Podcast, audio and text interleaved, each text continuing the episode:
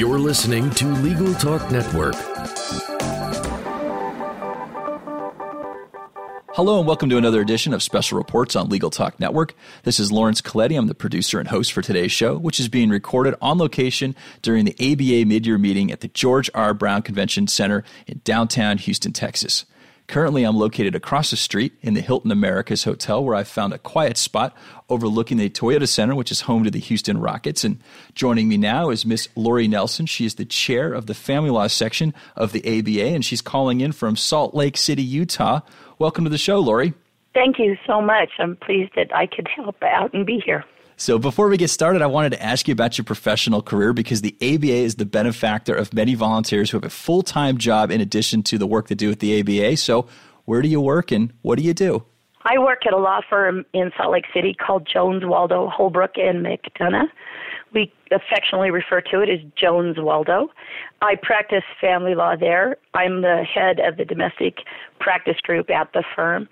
I initially started out in a very, very small firm and then gradually worked up to a big firm. I've been practicing about 23 years, and I've done exclusively family law for my entire career. Well, so now you're the chair of the family law section for the ABA, and I'm sure you've been involved with them for a while. But uh, why don't you share with our audience uh, the duties and responsibilities of a chair? What the chair does, frankly, is lead the meetings, come up with policy, set agendas, in conjunction with staff, plan the meetings. We have two large CLE meetings a year, one in the spring and one in the fall. And then we also have a meeting at the ABA annual meeting each August. So the chair plans those meetings again in conjunction with staff. We have an excellent CLE planning meeting and we put on the best CLE you can get at these meetings. So uh, we also set agenda. that um, section is involved in a lot of policy initiatives, a lot of policy actions, and we also work on some legislative initiatives if we have approval of the larger ABA, and that's what the chair does. Well, that sounds pretty busy. So uh, I would imagine it's sort of like you have two full time jobs, right? Mm-hmm. Exactly. It can be it can be very busy at times. In fact, you find yourself answering a lot of emails late at night or early in the morning to get done. And it's interesting because all of us are from all over the country, so we're not all on the same time zone. well, that definitely adds a challenge to it. So, how many members would you say that the uh, family law section has? The entire section, I think, probably has about 7,800 members, give or take. We also have associate members who are law students. Well, actually, they're actual members, but we have law students. We have some paralegals, other professionals have joined the section, psychologists, accountants have joined the section. Um, but we have about 7,800 lawyers.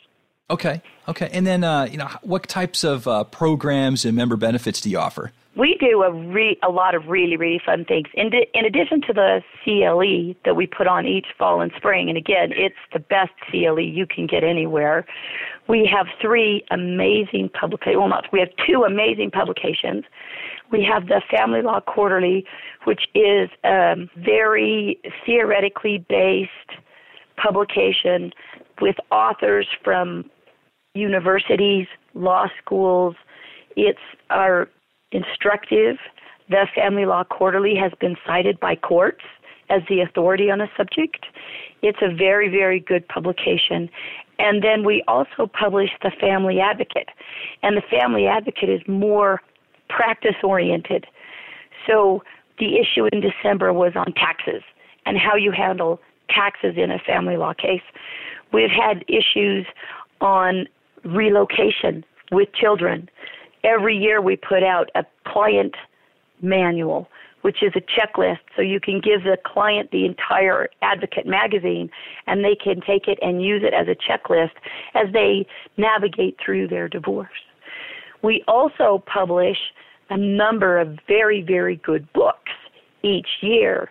And our books have ranged from a trial advocacy book to an adoption book to working with experts in the divorce. I mean, we even have a pet custody book. Oh wow, you know that's that's kind of a new one for me. So, but I guess you know in this day and age, uh, you know people get pets together. Uh, I mean, obviously not quite to the same degree that they have uh, kids together, but uh, but that's interesting. So uh, wow, that's that's a, that's a kind of a, a, a new concept for someone that's not in family law. Right, I know. Yes, it it is an interesting concept. The the law still tends to treat pets as property but you, people think of pets as their children. So there's a there's a little crossover there in how we handle pets in some cases. So yeah, I know. But so our books are really the um, the top of the top when it comes to family law topics. We also have one of our authors, Greg Herman, who is a past chair, who has taken the hot tips put out by the section leadership and other members uh, hot tips that they've presented to the section and compiled those into a book that is one of the best reference manuals on family law you can get anywhere. So our publications are amazing. Again, we have our books, we have the Family Law Quarterly, and then we have our advocate, Family Advocate. Oh, fantastic! You know, one of the reasons we're putting on these interviews, uh, you know, to talk about or talk to the different uh, divisions and sections within the ABA um, is, you know lawyers, and, I, and I'm one of them. I, am a practicing attorney, and, and, admittedly, before we started covering ABA events, I didn't know what was out there. And so, you know, some of the groups, and I'm talking about the people that volunteer and want to become involved, not just the members, but you know, the people that are volunteering on a regular basis, and and some of the different uh, divisions and sections and the committees under those divisions and sections focus on you know developing leadership or or developing inclusion if if it's a matter of diversity. And so, kind of wanted to uh, talk about the family law section. You know, what is your focus? Are, are you a leadership? You want to share leadership, uh, develop leadership, or or how, how is it that the uh, the members come to be involved at the volunteer level? Oh, I'm pleased you would ask that question. So it's very easy to become involved.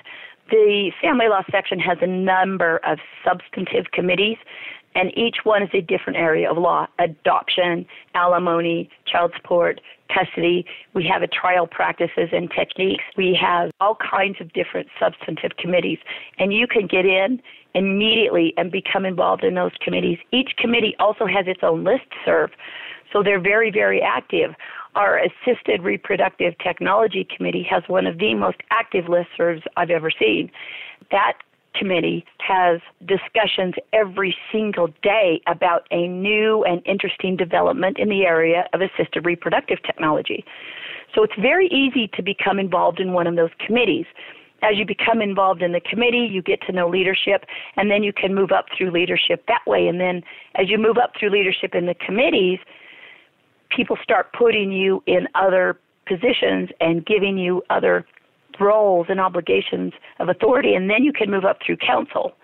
So then you, you can run for council. We have at large positions, and then we have positions which cover a region. And once you're elected on council and you come to our council meetings, then you move up through secretary, vice chair, chair elect, and chair. But other than that, last year at our spring meeting, our immediate past chair, Scott Friedman, started a leadership training for section leaderships from the states. And we're going to continue that this May at our spring meeting. And we're going to have a separate, the day before the meeting starts, so Wednesday, the day before the meeting starts, we are going to have a leadership training and we're inviting state leadership from the state family law sections to come to our meeting and have leadership training there. So we're trying to do a lot. Yeah, we're trying to do a lot with leadership because it helps in every aspect of your life and your practice.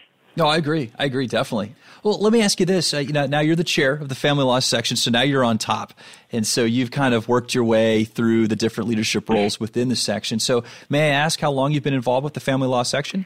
I have been involved with the family law section since I think 19. Well, it probably was would have been about 2000, 1999 or 2000, around there. So, Lori, uh, what kind of benefits uh, and, and, new programs can we expect in 2015, 2016? We're doing a lot of really interesting things this year. So, right now, we're sending out the brochures for our spring meeting, which is going to be in Carlsbad, California, May 6 through 9. It's going to be a very dynamic meeting. Not only are we having a lot of continuing legal education hours for our regular family law section, we're also having a full slate of continuing legal education hours for our assisted reproductive technology people. So we're going to have 12 hours for our regular family law people and 12 hours for our assisted reproductive technology people. So it's going to be a very big meeting. The assisted reproductive technology group is bringing in people from all over the world to talk about assisted reproductive technology in their countries and the intersection and laws between their countries and the United States and other things. So that's going to be a very, very interesting meeting. Also, uh, our fall meeting, Greg Ortiz will be the chair. He gets sworn in as chair in August. His fall meeting is going to be in Portland, Oregon, and it's going to be a really good meeting. And then his spring meeting is going to be in the Bahamas, which will be wonderful. The best thing you can do after a hard winter is go to the Bahamas. So other than that, we're working a lot a number a number of projects. We put on webinars where people can get CLE from their desk, and the webinars are um, top quality programming. They're very very good. We're looking at putting on webinars. Webinars are easier to put on than our meetings, so you can um, put on hot topics so when a hot topic flashes across the news, we can put together a webinar and get it up fairly quickly. And we're trying to do that right now with the webinar based upon the new technology coming out of Britain with changing embryos so you don't pass on genetic diseases. Also, one of our very important projects this year, and that's being worked on by Scott Lee, Scott Friedman, who is the liaison to the to this group from the family law section, is a working group on unaccompanied minors. As you've probably seen in the news, there's been a huge problem with unaccompanied minors coming across the borders. And these little kids then come across the border. They don't speak English. They don't know where their family is. They're coming across alone, and they get stuck in a system alone without advocacy, without help, without an interpreter. So the ABA has put together this working group for unaccompanied minors, and it's one of President Hubbard's signature projects this year. President Hubbard is this year's president of the ABA. And so we are working on that and working with the working group on unaccompanied minors to find pro bono attorneys to help out, put together a toolkit for these attorneys who so they can come in and help out these minors in these cases. Focus on the states where there's a high number of unaccompanied minors coming through, and you would be surprised by the states. Texas is an obvious state. Florida is an obvious state. But interestingly, there are a number of states in the Northeast where there's a high population of unaccompanied minors, somehow they get across the border and get to those states and then get stuck in the program. So that project is one of the huge things we're doing. And I think it's important, and you've noted it a number of times.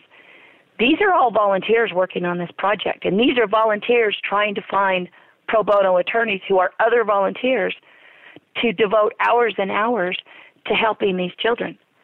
So that's one of our large projects, and Scott Friedman is doing a tremendous job on that working group. And the family law section is helping out by, by donating time, having our attorneys trained to represent these children, and we've also given a donation to the working group so we can get put together a website and the toolkit to help the lawyers get in place.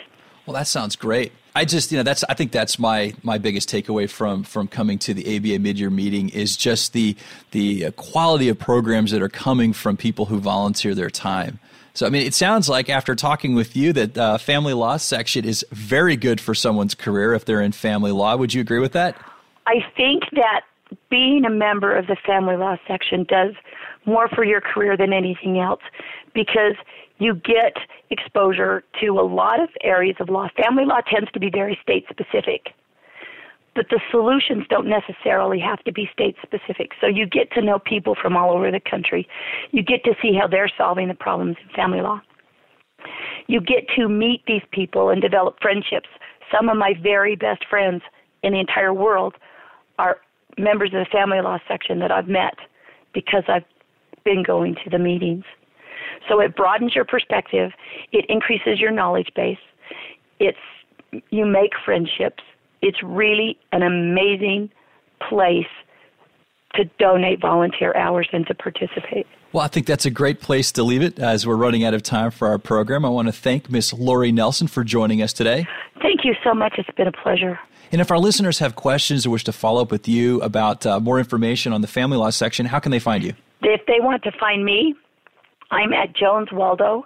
My email is L N E L S O N at joneswaldo.com, J O N E S W A L D O dot com.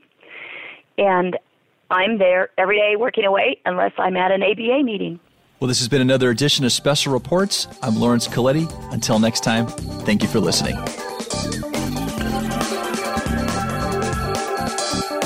The views expressed by the participants of this program are their own and do not represent the views of, nor are they endorsed by, Legal Talk Network, its officers, directors, employees, agents, representatives, shareholders, and subsidiaries. None of the content should be considered legal advice. As always, consult a lawyer.